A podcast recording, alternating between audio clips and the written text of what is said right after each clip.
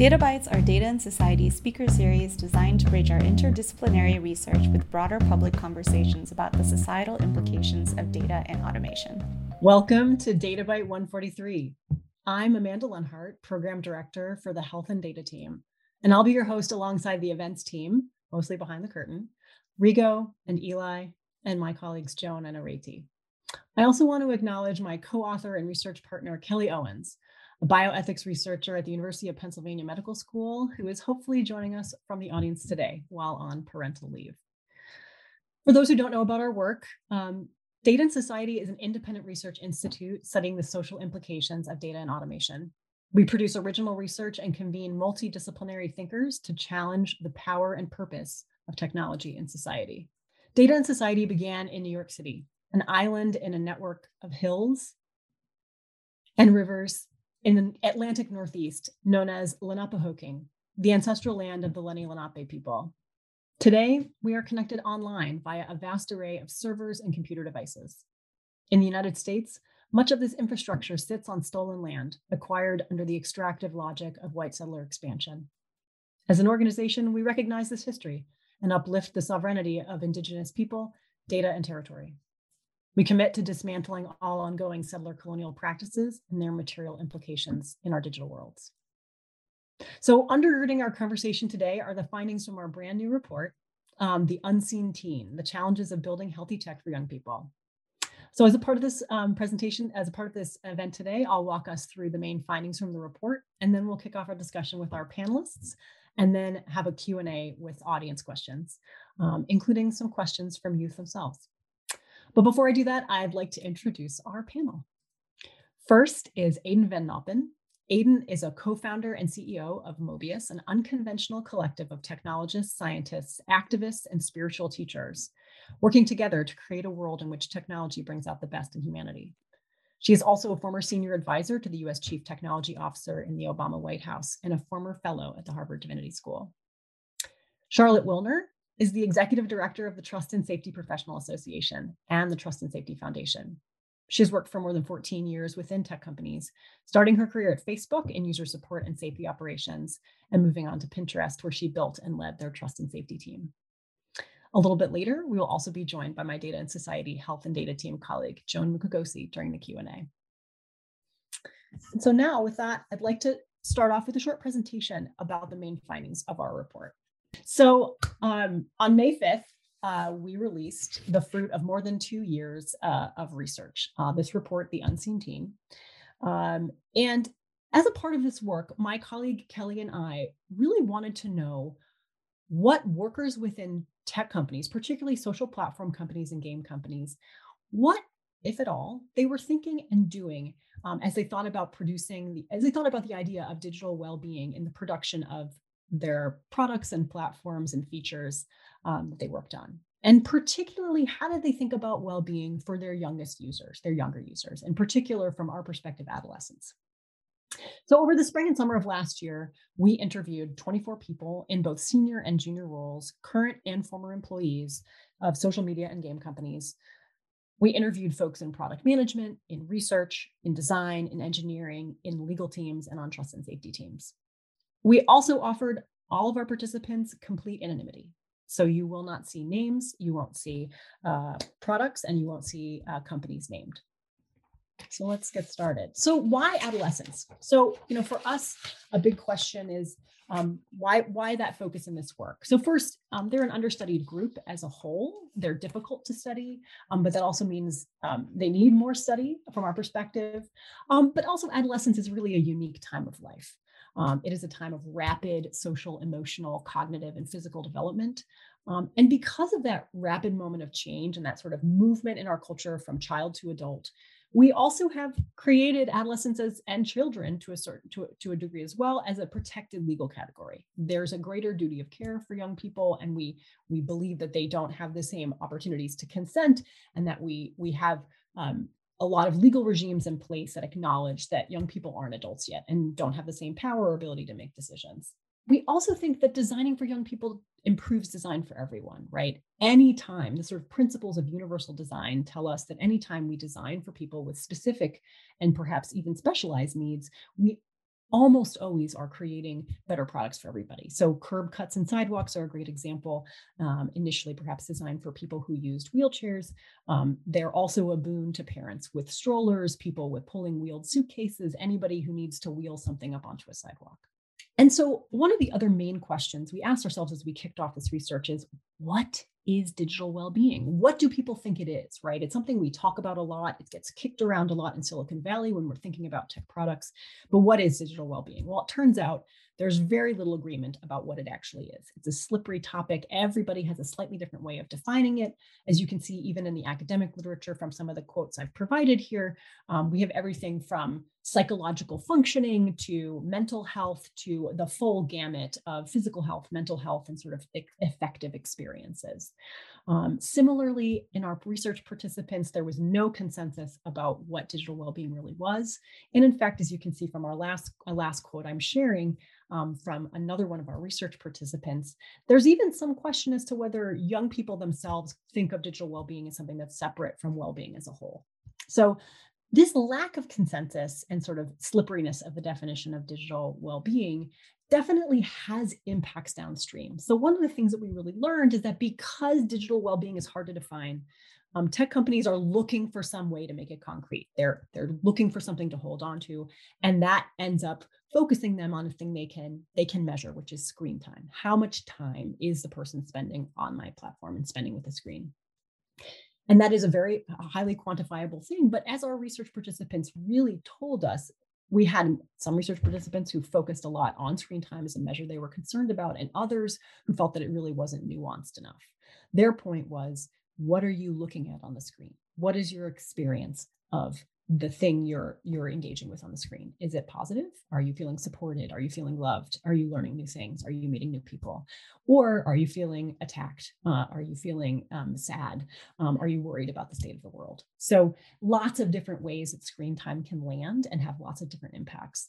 Um, and so screen time as a metric is uh, certainly not capturing the complexity of what's happening when people engage with uh, the platforms Another issue that came up in our research is this concept of the imagined average user. Um, and this is as companies are trying to understand where to focus their energy and how to build the next phase or the next iteration of their product, um, they're th- trying to think about different users that might be using this product. And of course, they're thinking about the largest group of these users. In many cases, this group is white. Um, this often this group may be male, um, and this group is almost entirely an adult adults. Um, unless a platform is specifically aimed directly at young people, even if young people, the majority of American young people may use a particular platform, if they're not the the direct audience for the platform, they're an afterthought. Um, they kind of come in at the end. The legal teams come in and give you some additional advice, but they're they're not front and center uh, as a part of the design product process. Um, and the other big issue with this idea of the sort of average user is that averages really miss what we call person specific effects. Um, this comes out of some research um, that the folks at the University of Amsterdam and others are doing to look at how social media is impacting particularly young adults. Um, and this these different people over time have different effect have different impacts and different experiences with these platforms um, and uh, so understanding more about the specific in-person effects um, is really critical for understanding how these products are being used and how they affect the people who use them.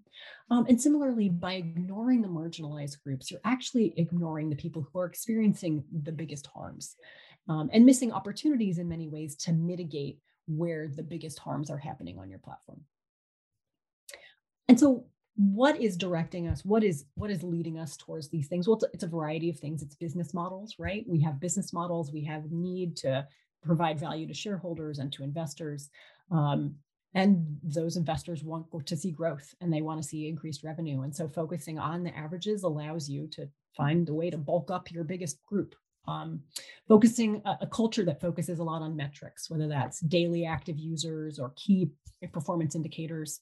All of these things are things that are the sort of spoken vernacular language of Silicon Valley. Um, a lack of diversity in the tech workforce means you don't have people on your teams who are like, actually, it turns out that people like me have these kinds of problems on the platform. And all of this contributes to this emphasis on this imagined user instead of actual users, and this focus on stickiness rather than what might be optimal for the users, uh, for the user themselves, for their well-being. And you can see that, you know, we talked to a founder who really, I think, laid this out very clearly about the pressures to, you know, for people that you like and respect to provide a return on their investment. Otherwise, you don't get to build the thing you want to build. Another really important finding from our uh, our project was this idea of strategic ignorance, which is that companies um, often don't collect certain kinds of data because they don't with the idea that they can shield themselves from responsibility for things that they that, that they don't that they decide not to know or that they don't know and and this really act, actually ultimately is enacted in three different ways. One is through the you know sort of the central i think the most obvious way is by not collecting the data right? We just don't collect it about users. Often that's a privacy position. Like if we don't know this about our users we can't violate their privacy um, but it ends up having downstream effects. Um, similarly, when we have you know age re- requirements for typing in your age that are really easy to circumvent, we call those age gates. We end up with a sort of a fictionalized idea of how old our users are because people can very easily lie about that.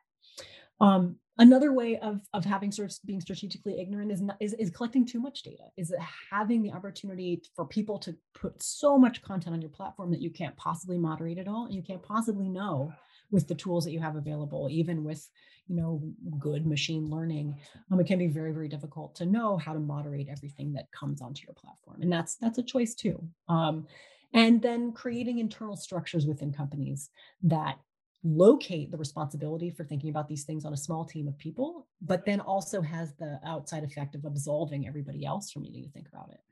Um, and so we'll talk a little bit more about what we might do about that in the future.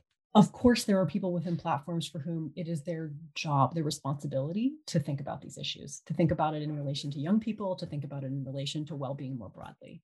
Um, but what we heard when we talked to many of them is that they often lack power within the within these organizations to stop a launch, to really make a big change, um, particularly if it was perceived that that change was going to have costs to user retention or costs to the company. And so they instead learned lots of different um, techniques to try to convince people to lay out various options. Um, and there was a lot of concern amongst these folks about being seen as a blocker. Was a thing we got. It was mentioned number a number of times um, about people who didn't want to be seen as stopping the forward motion of the companies that they worked for and that they loved, um, but wanting to try to get people to understand what they saw about some of the the hazards ahead um, for for particular launches. So, what worked. So one of the questions we ask people at the end is like, what makes change? Like what really, what really creates change within your company? And some of the recommendations here are sort of aimed at two different groups. Some are for people within companies who would like to make change, and some are for outsiders who would like to encourage companies to make change. Um, and starting with the latter, um, one of the things we heard is that outside pressure does have an impact. Um, people told us that trusted civil society orgs with good research and information um, can can affect change. Um, regulators either threatening or enacting regulation uh, also provokes change. Um, and similarly, media attention, particularly negative media attention, can also um, shape policies inside companies. Um, we also heard that organizations that embed empowered people to think about well-being into product teams from the very, very beginning, when the idea first blossoms to launch, talked a lot more about how they felt like they they never got to the end of the process and had to stop a process or blow it up. They were able to have much more successful launches because they were thinking about these things all across the whole part of the process. We also heard about making these thinking about these things responsibility a responsibility for all roles right? So it's not just on the trust and safety folks. It's not just on the legal team to drop a bomb at the end of a process and and stop a launch but instead everybody's thinking about this and that the trust and safety folks become your your experts the people you escalate a complex question to. It's also really important to talk to young people um, and bring in diverse voices um, through research and through outreach and through conversation um, uh, we also heard some really interesting ideas around eliminating age gating and thinking about rehabilitating young people um, so that you weren't just banned for transgressions that happened when you were under 18, but that there was opportunities for rehabilitation, which we thought was a really interesting question um, about how to handle youth and youthful indiscretion and sort of youth development. And finally, we aren't the first people to, people to say this, but um, increasing the diversity of for the workforce and, of course, the broad-based education, um, more ethics training, more thinking about humanities for people, particularly in technical roles, um, would go a long way to helping us to think more about these issues um, from the very beginning. And with that, um, there's so much more in the report.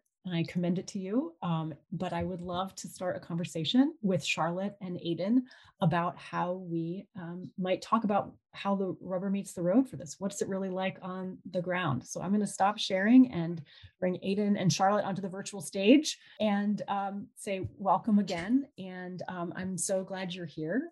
Um, and you know, I'd love to actually start off, I realized one of the things we haven't really talked about yet in this presentation is like, what is trust and safety? And so hearing just from Charlotte briefly about how you would describe that, I think might help set up um, that role within these tech companies for those who aren't familiar. Totally. Um, and thank you so much for the invitation to be here. This is just, I love this report. This is like, I, I don't know any of the people who responded, but I want to be their friend because it was just like what great interviews and insights. Um, Yes. So, what is trust and safety? Trust and safety is a really, really broad term in our industry. Um, the way that we define it here at TSPA is it's basically anybody whose job is to think about or enforce rules about what is what makes something online acceptable right so uh, a lot of folks think oh it's content review it's like content moderation and yes that is a huge part of what trust and safety is in this ecosystem uh, but it's it's a lot more than that too. It's about okay, you know, you're moderating based on these rules. Who writes those rules? How are those rules, um, you know, put together in a way that it scales and is working for the product? Uh, that are you know making sure that the rules are equitable. Those sorts of jobs. Um, is it folks who uh, you know do incident management when something goes wrong? Who shepherds that process sort of through the organization and makes sure that there's a resolution and that things change for next time?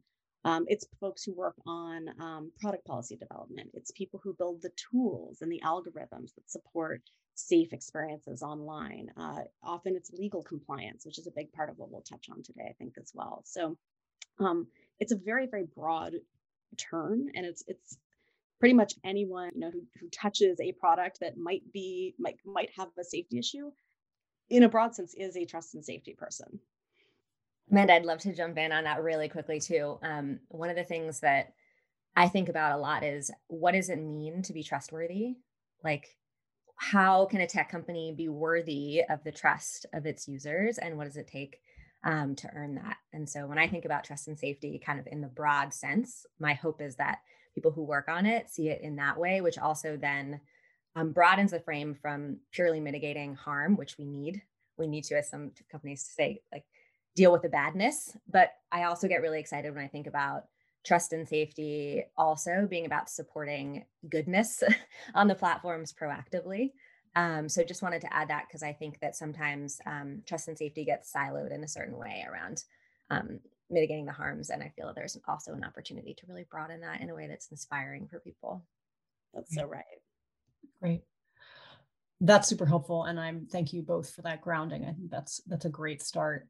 So in our report, we've outlined some big challenges. We've outlined um, some of the things we heard in our research. And I would just love to hear from both of you, and we can start with um, Aden. Um, how how does this process how does how does your experience working with tech companies and working with inside tech companies charlotte how does this map what we've documented map to your experience what's what what have you experienced that's different what do you um, and what do you where does this resonate sure yeah well i'll just say first off that the report resonates hugely. Um, uh, full disclosure, I also was on the advisory council for the report.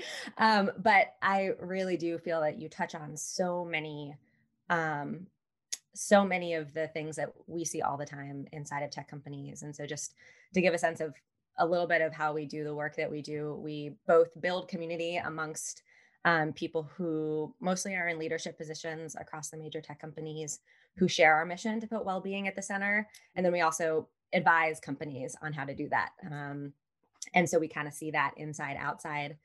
And i would say that um, well both charlotte and i do a lot of work with people who share this concern. Um, and even so it's really hard as amanda and as the report says to do this work because people are working inside of systems that oftentimes don't incentivize um, caring for the well-being of the users of their platforms um, and at least in the short term. Um, and so i would just say that because of that because of the difficulty of that real deep change requires a level of moral courage and follow through from leadership that we almost never see at scale within major tech companies. And it's not just the tech sector, we, it's our economic system that incentivizes people to act a certain way. And therefore, leaders have to act with moral courage and compassion um, in a way that really is um, outside of the norms. So we see small examples of that all the time, but it's oftentimes reactive and one off. Um, so that's one thing that I feel that um, you all did speak to a lot um, in in the report, but I'll just reiterate that these companies are made up of human beings making decisions all the time.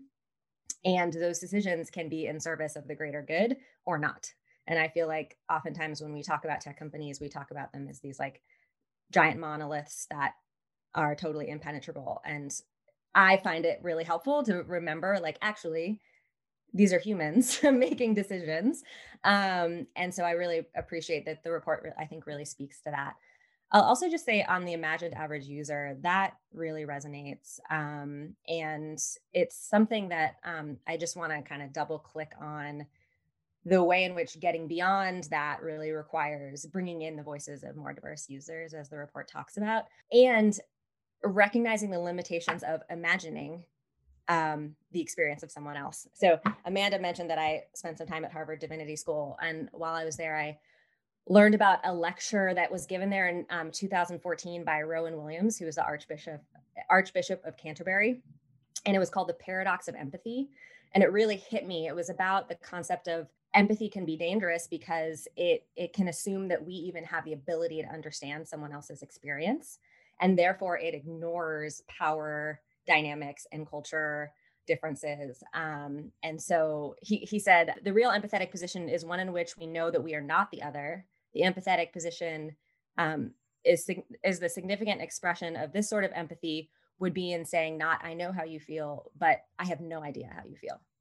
And so that sort of brings in this notion of bring in the teens bring in others whose voices are not represented. I also love the issue of self-concept. I, I don't want to spend too much time saying much more because i know i've been talking on and on forever um, but i think that like has such a huge effect on how tech companies operate.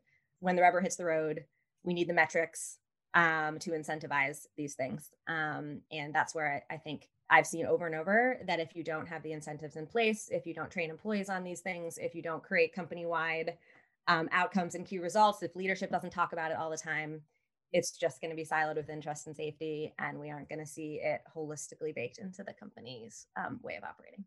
Yeah, I, I mean, a big plus one to all of that. And I, I do regret that we have the limited time that we have. Not that all of you necessarily want to hang around and listen to eight hours of this, but I think we could because, um, you know, there's just so, so much uh, to unpack in the report.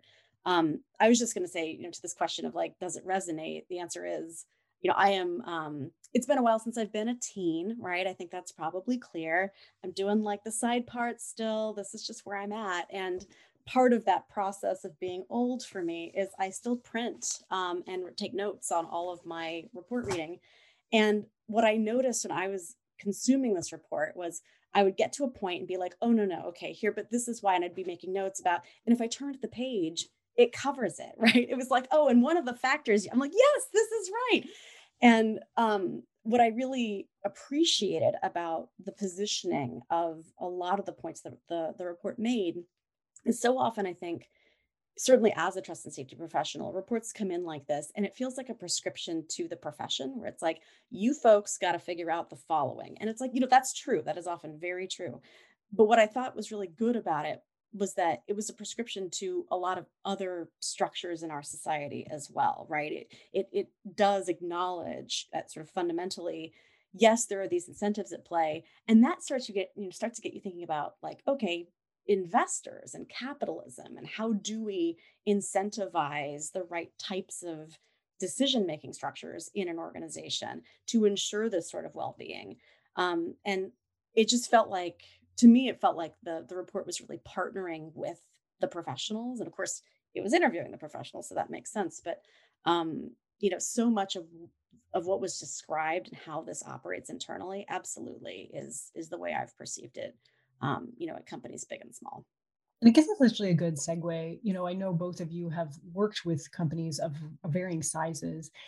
Is this sort of ability to manage and think about digital well-being something that you see as varying by the size of a company, or is it really something that companies struggle with across across size and across uh, across the across the valley? It really varies. Um, you know, I think it's tempting to say, ah, yes, well, the bigger you are, the more time and money you have to focus on this. And the answer is like, yeah, maybe. And, you know, you see large companies sometimes expending a ton of effort to now understand things like, you know, what's good for young people on our platform. You see plenty of large ones that don't necessarily. Um, but I think, especially now, we're actually really starting to see small companies sort of center this question and, and put questions of well-being at the forefront. Um, uh, a company that recently joined up with TSPA uh, is called Somewhere Good, Naj Austin's company. Mm-hmm. And if you go to somewheregood.com, they just relaunched their website. They're a tiny, tiny company. I think there's nine people there. And their entire ethos is like, how do we make social interaction really healthy? How do we mm-hmm. make it feel so good and so helpful to you? Mm-hmm. And so, you know, people do have a choice to be able to to focus their business around those principles. I don't know that that would have been as popular 20 years ago, right? And I think we're learning a lot about being humans online and, and what that means for our species uh, that now, you know, perhaps incentivizes that approach more than you used to see. Yeah, I completely agree. I think that in the big tech companies, there's oftentimes more resources to build teams around this, which is really happening. I mean, um, we know countless people, as does Charlotte, who are um, in roles where they're explicitly meant to care for users, but um, and protect users. But ultimately, what I'm seeing is that that work inside of big tech doesn't really make its way out of harm reduction or mitigation um, very much. It's oftentimes reactive and dealing with the latest ethical fire drill.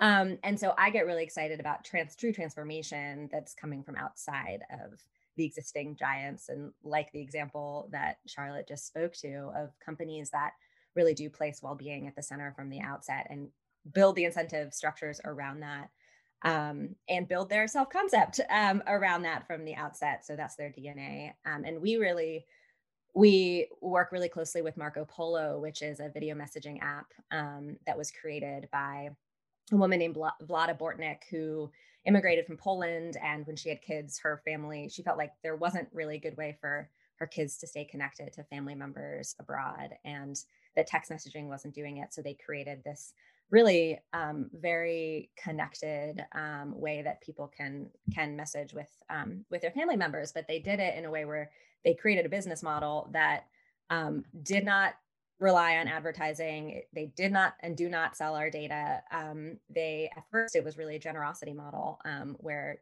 people who downloaded it paid what they thought it was worth to them. Now they have a um, like a premium model you can pay more for, but it worked. They have millions of users around the world. Um, and Vlada stands up to her investors and she says, no, this is not about scaling as quickly as possible. This is about doing right um, by our users. And so I just find that that sort of thing is so inspiring. She can say that, and she built a culture around it. Um, and we need more companies that that are um, that are doing that from the outset. Though you know, uh, I, I do want to be sure we acknowledge in this segment of the conversation, like it is wonderful when companies are able to like get out there and like i'm i'm just going to tell the investors and but those are probably exceptions rather than the rule when it comes to like being able to do that and succeed right? Um, and so i think there's a there's a lot of work that we as sort of the, the tech ecosystem need to do on what do we like what are our expectations when it comes to success you know? Um, how do how do we um, how how can investors reward the right outcomes? And that again speaks to i think some very deep structural questions that um, tech alone isn't going to have the answers to. Totally. It's like we should not rely on the intrepid founder who is like doing everything they can to work against a, a stru- structures and systems that make this hard for them. It should it needs to be part of the whole ecosystem. I appreciate you calling that out, Charlotte.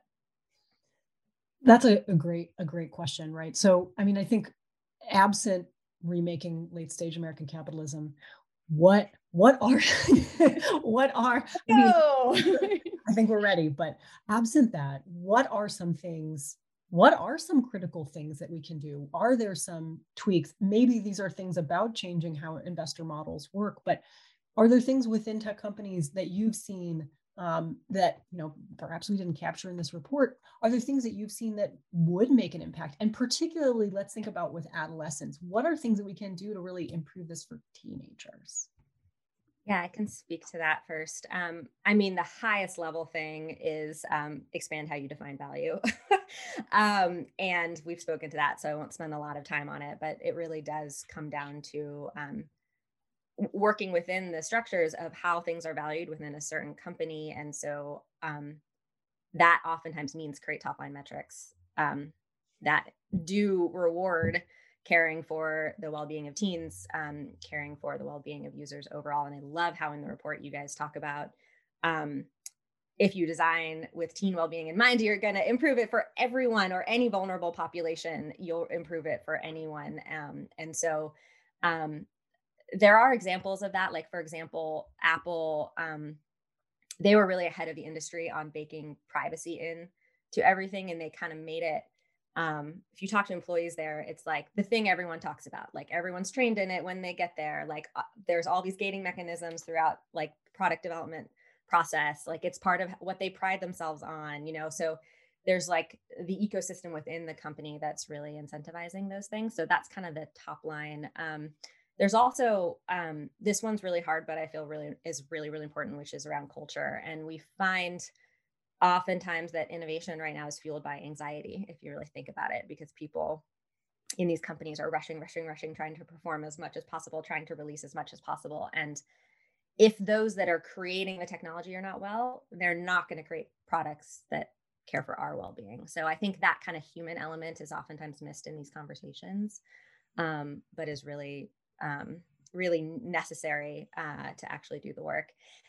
And then the last thing I'll say, and this um, this applies to teens and to everyone, is that I believe we aren't going to solve these problems unless we broaden the frame of what how we think about the role of a technologist because technologist technology is literally the portal through which we're experiencing so many aspects of our lives from the most intimate to the most macro and so being a technologist comes with a level of moral responsibility about caring for well-being that throughout throughout human history has actually been in the hands of people who are trained to be caretakers, whether that's in the form of like a minister or a rabbi or a chaplain or a therapist or a neuroscientist or um, you know you can think of it from uh, all different sorts of um, disciplines whether secular or religious or whatever but it's not it's not touchy feely stuff. It's like when technology is integrated into our lives this much we need to have expertise that knows how to care for our well-being at the table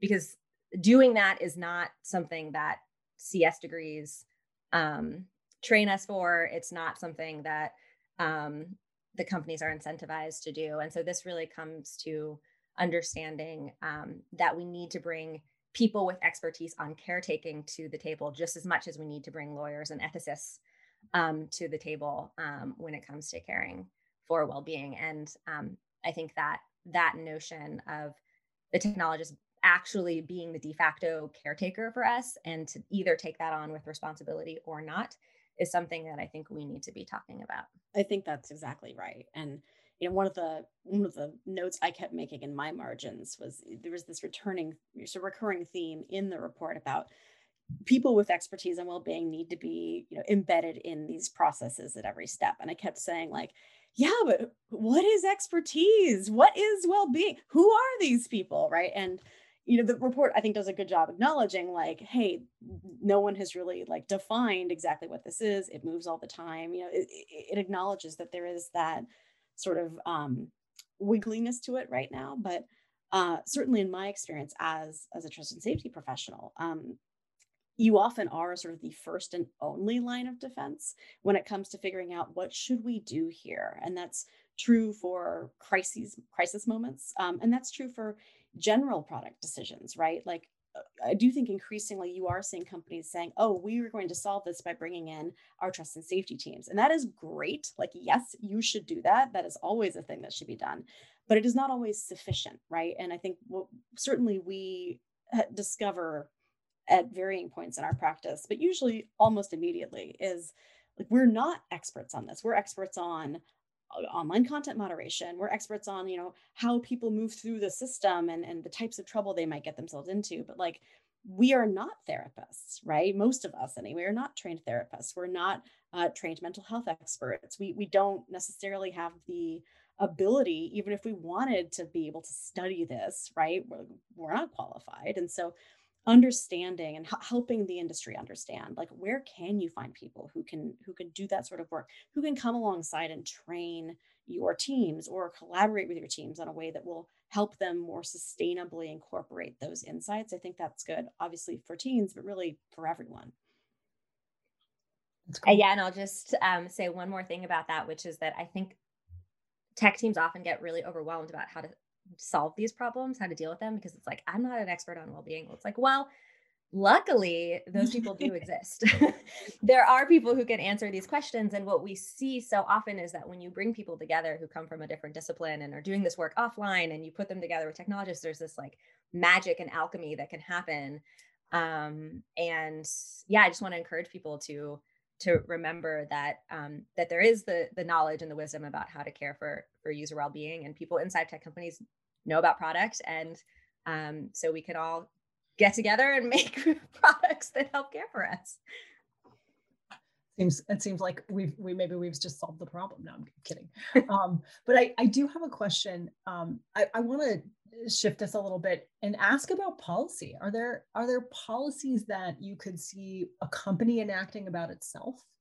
Or conversely like federal or state policy probably federal policies that you see as being beneficial to helping companies prioritize well-being a little bit more in there or any kind of policy that you would see policy change that you would see that might ultimately end up benefiting the users in in these uh, of these products? Yeah. I mean there's kind of a carrot and stick effect here. Um, i'm not a public policy expert right? I i tried in my time in tech to never be that but um my observation is that uh, all policy incentivizes something. Um, and uh, certainly, if we're going back to this concept of like development through anxiety, right? Uh, they don't even need to be particularly good policies that are proposed for people to say, oh, no, don't want that. Um, and that's honestly a lot of a lot of how I've seen a shift towards like, oh, we should care more about this is the threat of perhaps a bad policy being enacted. And so this is something where the report talks about like there are unintended consequences and you got to be careful. Um, I do think that uh, there is a there's a real role for federal or sort of you know EU whatever it is level policy um, around certain around certain metrics and around certain practices but often, and this is just me riffing, right? But like often I think that when politicians or policymakers or the public, the interested public come to the table, they're expecting like something very specific and concrete that they're going to be able to ask for and get, and that will solve the problem.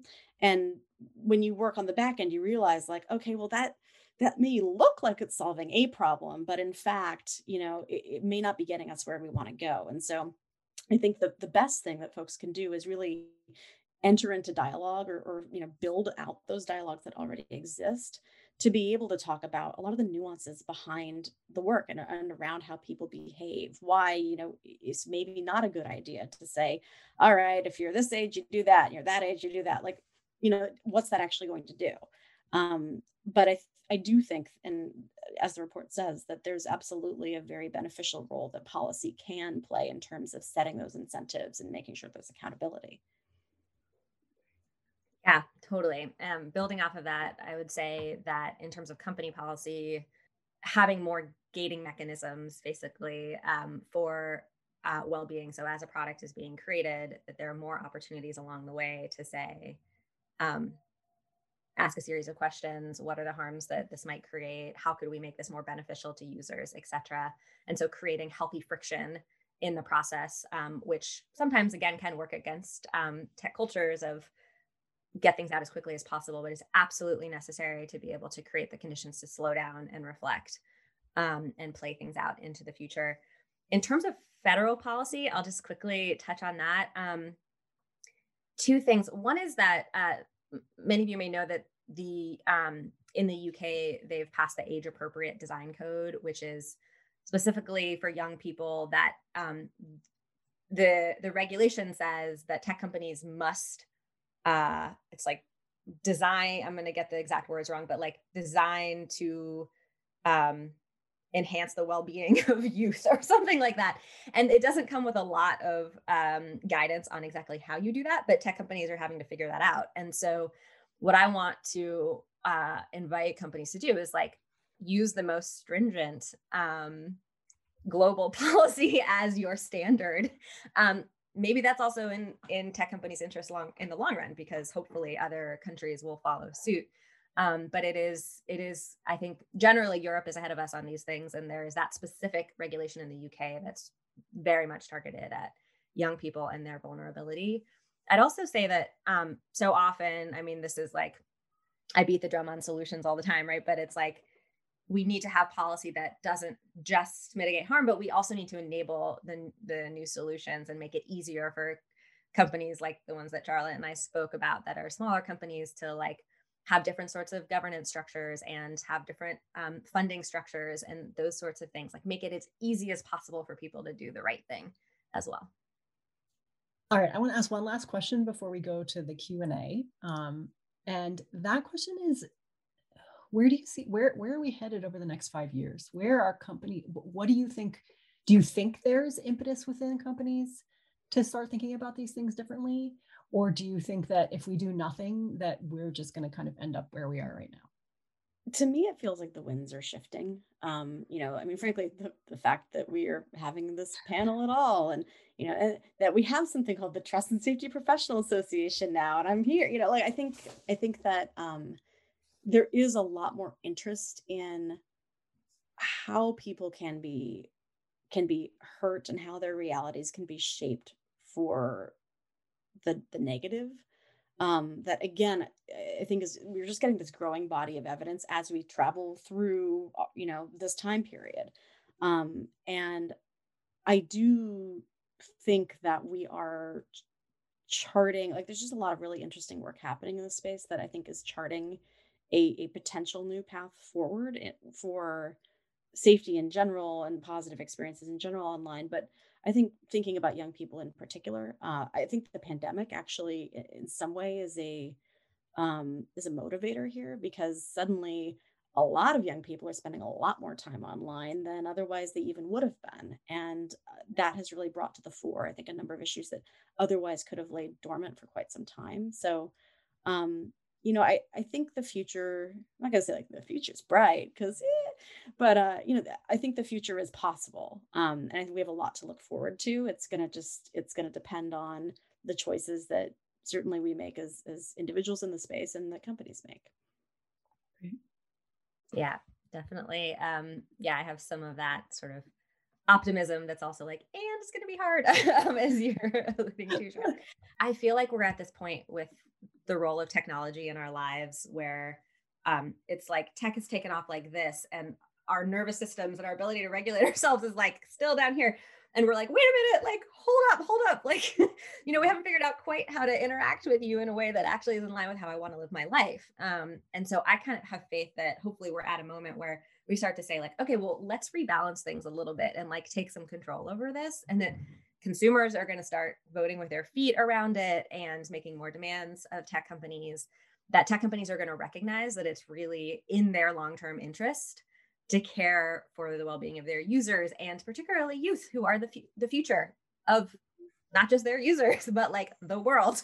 Um, and and that that one of the th- reasons i believe this is because we've worked with um, some tech companies recently where we've talked with people across many different functions in the companies about how they think about well-being and of their users and it is existential to almost every team we talked about mm-hmm. for different motivations um, for some people it's you know, we really see the trust and safety people tend to be the the like, you know, the heart of a lot of this work, the engine of a lot of it. But you know, marketing sees it as really important. policy obviously sees important. They see regulation coming down the line. Products, I mean, it's everyone. And so I do believe that that is going to start to shift um, things, particularly in companies that are really growing um, more and more as we speak. Um, that they're going to bake this stuff in from the outset, and um, and I'll just say, in order to get there, we need the whole ecosystem. Like we've we've touched on that, but we need policy change. We need consumer demand. We need new incentive structures. We need more diverse teams. Um, and we need values oriented, courageous lead- leaders, like I said. Um, at Mobius, a lot of our work is about building community, as I said at the beginning, bringing together tech leaders that um, share our mission and helping to, to kind of take from good intentions to really courageous action. And I believe that by locking arms in community, um, that people are able to see the work that I'm doing is bigger than my company identity right now, and it's for the greater good. And I know that's um, a lot of the power of what Charlotte, what you're doing too. Um, and so that's another thing that helps me believe that we're going to get to um, a brighter future where technology and humanity really feel like more in balance. Thank you both. I'd love to transition us now to Q&A from the audience. So if you're an audience member and you've been sitting on your hands and you have a question, please put it into the Q&A box. Please upvote the questions that you like. And I'm delighted to invite my colleague, Joan Mukogosi, to our uh, digital virtual stage here. Um, Joan is going to help us uh, with the Q&A and bring in some outside voices. So Joan, maybe you can, uh, you can take it away. Yes, thanks so much. Um, so hello everyone. Um, my name is Joan and I'm one of the research assistants for the health and data team here at Data and Society. Um, and when our team was thinking about this event and this report, um, we really wanted to make sure that young people were included in the discussion of our findings. Um, so I'm really excited to ask our lovely panelists um, some questions that were submitted by teenagers at a performing arts high school in my hometown, Pittsburgh, Pennsylvania. Um, all right, so the first question from this group of teens is for Charlotte. Um, so they ask, uh, kids lie about their age online all the time. Are tech companies working on making it more difficult for kids to use social media? Why or why not? A great question and a great observation. Yes, uh, it turns out all kinds of people lie about their age online for all kinds of reasons. Um, but yes, it is it is very commonly recognized that folks um, under 18 in particular are often incentivized by the restrictions placed on a product, the age gating, uh, to lie about their age. And um, I think the, the, the approach on like, okay, our tech companies making this hard. Yeah and no, right? Um, often those restrictions are in place because there is a law, right? Or there's gonna be a law about um, making sure you're taking care of people under a certain age. Now, I think what is useful is to look at that and say, all right, well, how how is barring someone from a service taking care of them, right? Um, obviously, certain kinds of services where maybe okay, yeah, that is right, but a lot of the way we connect as as people now is online, right? And the way we learn is online. The way that we we grow and are exposed to new ideas and to new um, new groups and and and sort of structures is all online. And so um, I think the simple answer is yeah, when folks run into that, it is it is yes, that is a barrier. It's an intentional barrier. I think the challenge is one that's shared between products and between um, the, the laws that that dictate what we do uh, to find a way to figure out how to let more people in uh, in a way that is respectful of you know sort of the the um, the power they have in their lives and and the decisions they're able to make uh, but also allows them to have more agency rather than having that decided for them. I know that's a theme in, in the report and certainly in some of the Q&A as well. Awesome. And then the second question is for Aden. So they ask, is it possible for teenagers to be asked about changes to platforms and how these changes will affect us before they are made? Yes, it is very possible and very necessary. Um, this kind of goes back to what Charlotte and I were saying before about um, oftentimes uh, it people can be mystified by well how do i care for you know user well-being? And in this case it's like being mystified about well what would young what do young people need? And um it's like involve them ask them you know like they're here they can they know. And i think it's sort of respecting the authority that teens have about their own um, desires their own well-being. And um, I, I actually love to think about some examples of this happening offline. And this is this is not teens this is much younger kids but there's a i used to work on stuff related to urban planning and urban development and poverty alleviation. And um, there was this organization called Kaboom, which is a nonprofit that goes to neighborhoods and actually works with kids in the neighborhoods to design the playground they want, and then they all build it together. and I just love that. It's like, of course, kids know what playground they want, um, and I just think that um, we sometimes we hoard authority, basically, um, and that that actually in this case, teens teens um, should have tech tech should be built so that teens have agency also over um, their relationship with that technology and um, and and they get to define what well-being means for them which kind of goes also to the the notion that um, is spoken about in the report a lot and amanda that you mentioned of um, it's not just about screen time um, it's much more nuanced than that um, and I think that there are some organizations that have done a really good job of this. I think I saw that David Ball from Headstream is on the call, and they do a really amazing job of involving youth and youth councils in um, uh, to advise uh, startups that are focused on digital well-being for teens. Um, and all tech companies have a lot to learn from that. All right, thanks, Joan. I please stick, stick with us um, uh, for the for the Q and A, and please jump in if you have other questions. Um, I know you have a few more, and if some um, if some seem that you should you should pop up if they seem super like we need to ask them. Um, but I want to switch to a question now from Steve. Steve asks, children have rights as codified in the Convention on the Rights of the Child. For the UN, a child is any person under 18. Thinking of those rights, there should be different treatment of data protections and provisions, et cetera, for users between 13 and 18, if we think of like many social media providers. It doesn't seem like the rights angle came up in the research. He asked, do you have thoughts on why? And I, I do, but also, but I, I would, I'd rather hear Aden and Charlotte answer this.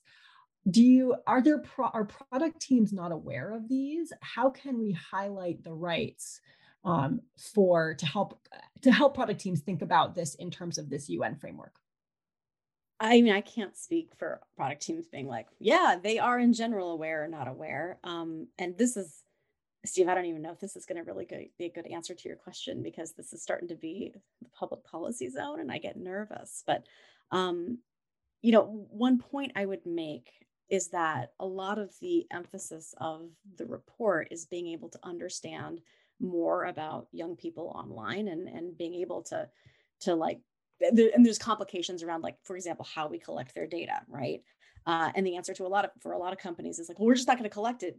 And a lot of that incentive is actually created by things like folks coming over and being like remember there's all these privacy rights you need to be thinking about. And that's true right? Like yes we do need to be thinking about that as, as tech but um then there's kind of this there's always going to be this tension between like how much do you know and how much can you use and pass on to people to then like incorporate into the product development cycle versus how much should you definitely not know because this is a child man right and that's that's a really interesting dynamic in a lot of companies i think a lot of companies treat that in very different ways um, but thank you for giving me an opportunity to make that point I should have made earlier. It's not an answer, but I think it is an important component of that conversation when we think about okay, how do we incorporate this into the process? Yeah, totally agree. And um, one of the other things that I think is really helpful about these sorts of frameworks is that um, they exist, they're vetted, they are respected around the world. And oftentimes, when I see tech teams starting to ask the question of, well, what should we how should we think about user well-being and how do we measure it and w- what's within it and what's not within it and how do we define it um, there it's oftentimes really helpful to say well um, these things have been figured out before on a global scale and oftentimes that is within the realm of rights um, and i think that it's oftentimes tech companies have work that's done around human rights but it needs to be um, there needs to be an integration of that work into work around responsible innovation, um, the ethics teams. It's um, these frameworks should be that should be at least the floor for everything that's done when we think about responsibility um, and ethical tech. So that's what I would say about it is like absolutely it needs to be considered and can can be a really useful tool that again can help teams feel less overwhelmed that they have to answer these questions from scratch because actually they don't. And I just want to jump in uh, and answer Steve's question as well. In that, I think some of what's happening is the UN rights. The United States is not a signatory to the UN rights of the child, and it, not that it's not something that companies don't need to think about given their global scope.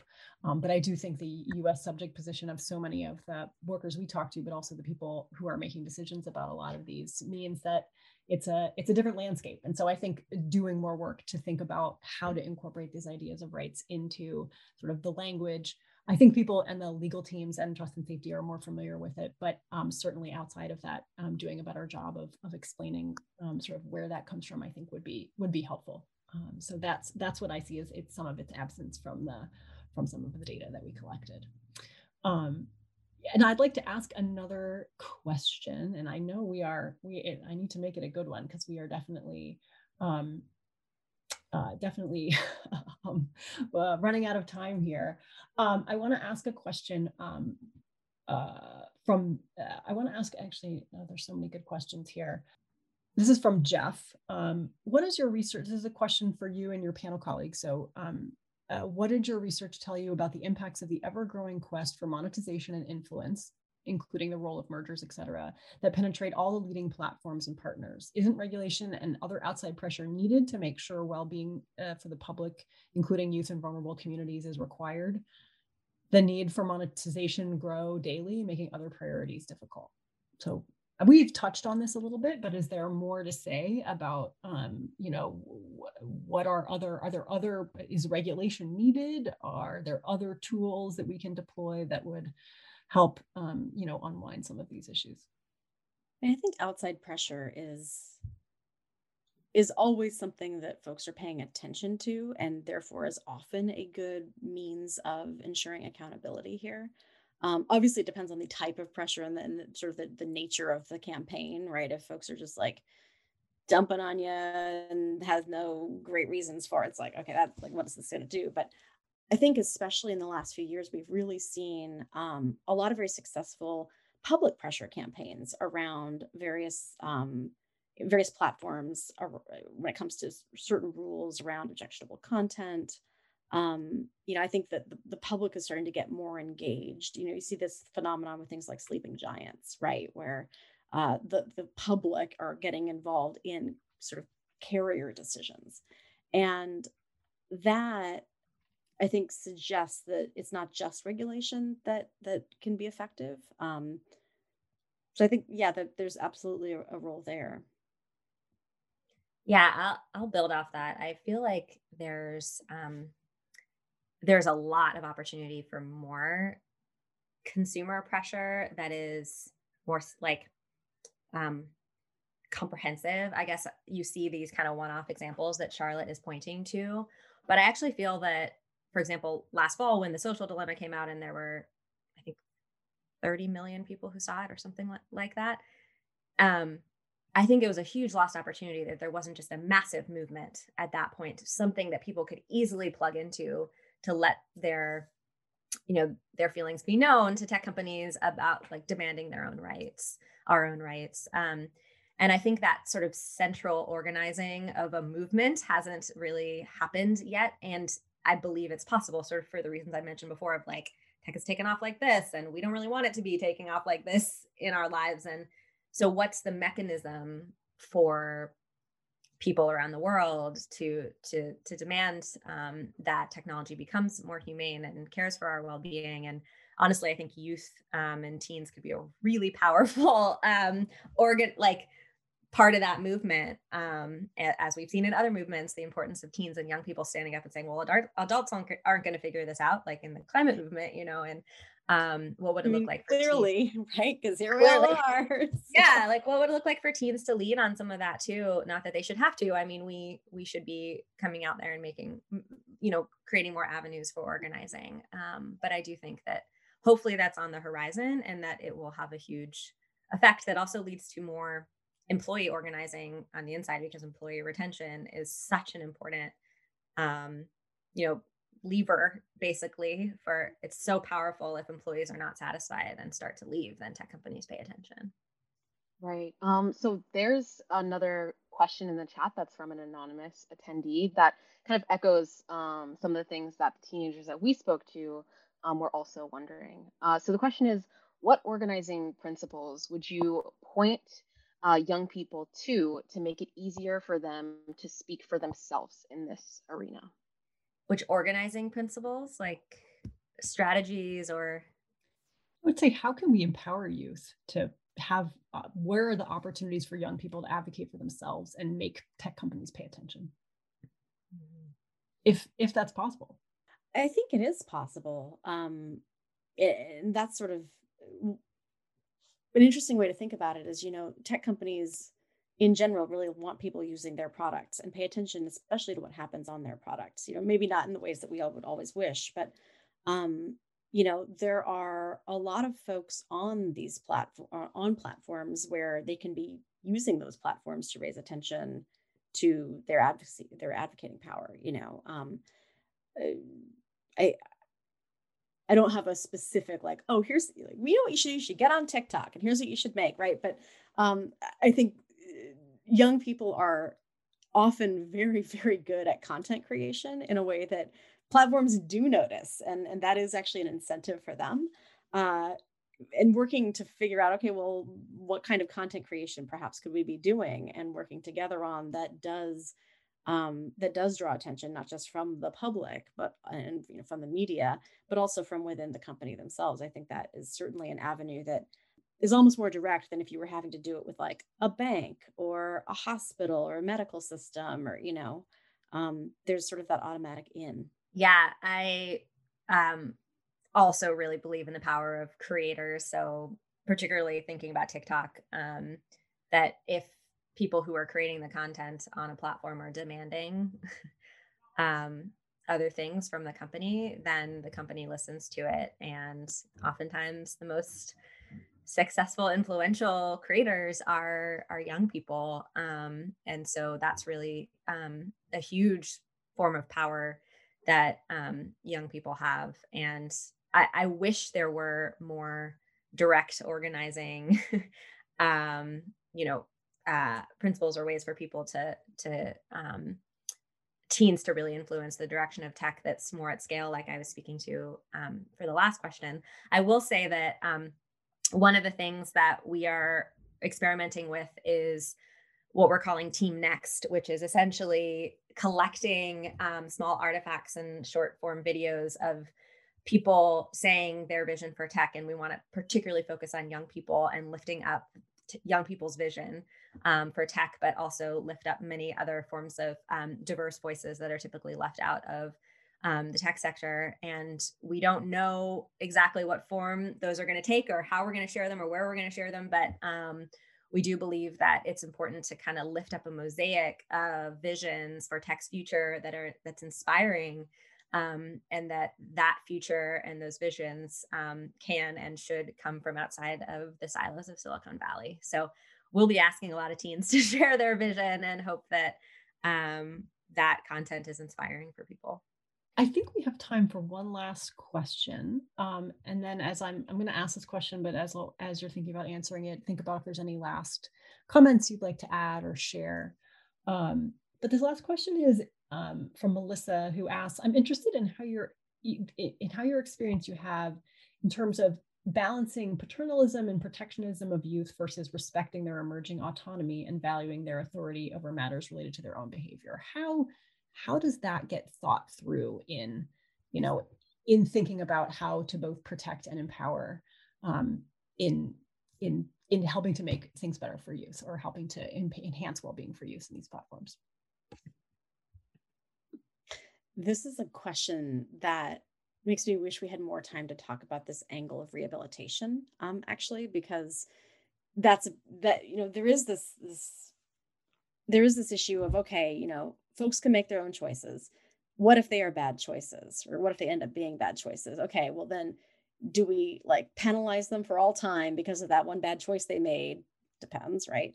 Um and there's just a lot i think there's just a lot of back and forth and uncertainty around the question of how much control frankly you give any user like the we talk about like the average user we're designing for it's like okay it's like this white male silicon valley guy. They, they don't always make good decisions either right? So you know figuring like that's a question overall when it comes to like how much how much leeway do you give folks to like you know set themselves on fire here um, but the consequences are so much harder or, or i think we as a society perceive the consequences to be so much more potentially detrimental to young people. And so there's this impulse to be like okay well the best way we can, we can protect them is like bubble wrap them you know? Um, and I, I do think that we need to as a as an industry but also as a society address how paternalistic that point of view is right? Now some of that is incentivized again by the laws that we have right? And that's that's for a reason too those are paternalistic laws perhaps um, but i think you know that that is something that, especially as we see folks grow up online, right? Which we've been seeing now for a while, but we're really seeing now. Um, I think we're going to get some different answers to, and again, based on the the the data, you know, sort of the what we're able to see happen over time. Yeah, this is a question that comes up all the time, um, and particularly with youth, but in general, um, user agency versus paternalism, and it's really hard. Um, I think uh, one of there was somebody at a tech company I was talking to recently who works on this who was saying that um, when it comes to uh, trustworthiness, for example, if we kind of lean back into that from the very beginning of the conversation, um, parents sometimes think that they can trust their kid when their kid is in their bedroom because they know where their kid is. um, but that's not exactly the epitome of maybe how the kid wants to be living their life is like locked up in their bedroom. And so, um, so what does it mean to um, have an environment where there's protection, but also um, freedom. And um, and so you know, I also think about teens, particularly where like feeling controlled by somebody else or something else is like many teens' worst nightmare or the thing that like teens hate the most. And so um, that's another another piece where there can be um, user agency that's built in. So, for example, um, going back to, to TikTok as an example, it's like um, the algorithm very quickly gets to know the things that um, you want to watch, right? Um, and starts to adapt that. But what if you have a teen, for example, who's in recovery from an eating disorder and um, they don't want to see all of the content that they were seeing around dieting or things related to body image? Um, but the only choice they have is to go off the platform, as opposed to saying, I want to reset this algorithm and like sort of start over with it. I'm done um, with this, or something much more innocuous like I like Justin Bieber yesterday and now I'm like into punk. It's like I don't want to see Justin Bieber videos all the time. And so there's there's that kind of control that can actually be a protection where the where the teen gets to say I'm protecting myself now as well and there's the ability to do that. And just to that point, like that is that that's a set of controls that every user can benefit from, right? And again, to this theme of like when you develop for teens, you actually are, are, probably benefiting the rest of your user base.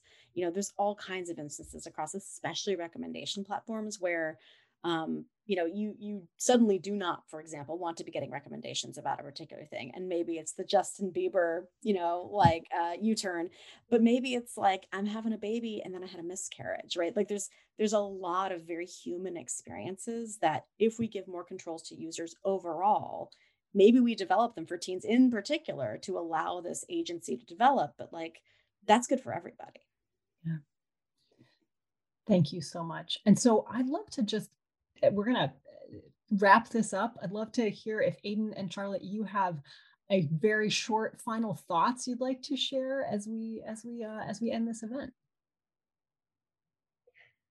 Sure. Um, well, first of all, just deep gratitude um, to Data and Society and to you, Amanda, for um, writing the report, for all the work you all put into it, for inviting me to speak on this panel. Um, it's so it's such important work, and teens um, are often unseen, um, even though they are uh, such an important, like stakeholder, you could say, um, in our current and future world with tech. And I just want to leave folks with, particularly if you are in technology and you're doing this work, um, sometimes it can feel really lonely.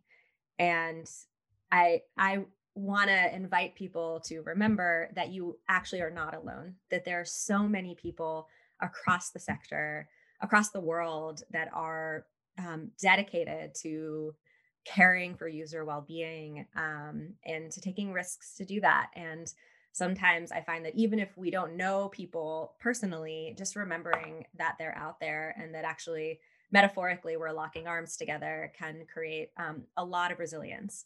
Um, and there are um, organizations and institutions like charlotte's like mine that exist to support you. Um, and i would just encourage people um, if you're inspired by that and want support in the work, then please go to our website, sign up for our newsletter. Um, we're in the process of really building and expanding our community a lot, and we'll be revamping our offerings. And um, we want to be there for folks to enable you um, to do more of this work. I could not say that better myself. Thank you, Aden. that's exactly that's exactly what I would say as well in these closing comments. You know, you many many people think about these things worry about these things um, and, and, can find community working in these things and i think a lot of what you know our jobs are Aden myself and others like us is is bringing those folks together and providing spaces where we can you know have a lot of these questions that came up in q&a like have a lot of those asked and and maybe not answered but but addressed you know and, and starting to work on those together across the world across industries um, that's a big part of why I'm uh, frankly fairly optimistic about our, our direction going forward. Um, you know, I think I just want to say thank you again to Data and Society um, and to the researchers and the research assistants and everybody who put this together because um, I think this report is such an important, um, it's such an important like public baseline for where we are today and it gives a really good set of recommendations on how to start moving forward with what we now know. Um, and I'm really looking forward to certainly having that in our resource library and pointing people to that when they have these questions. But um, you know, I'm really looking forward to, to how this develops over the next five years as well. I'd like to thank Charlotte and Aden for joining us today for a fabulous discussion. This has been wonderful. Um, I'd like to thank Rigo and Eli for their behind the scenes work today. Um, I'd like to thank our research assistant, Joan and Areti for their work on this project, um, especially curating the questions for today. Um, and to Kellie Owens, my co-author on this report. Thank you so much.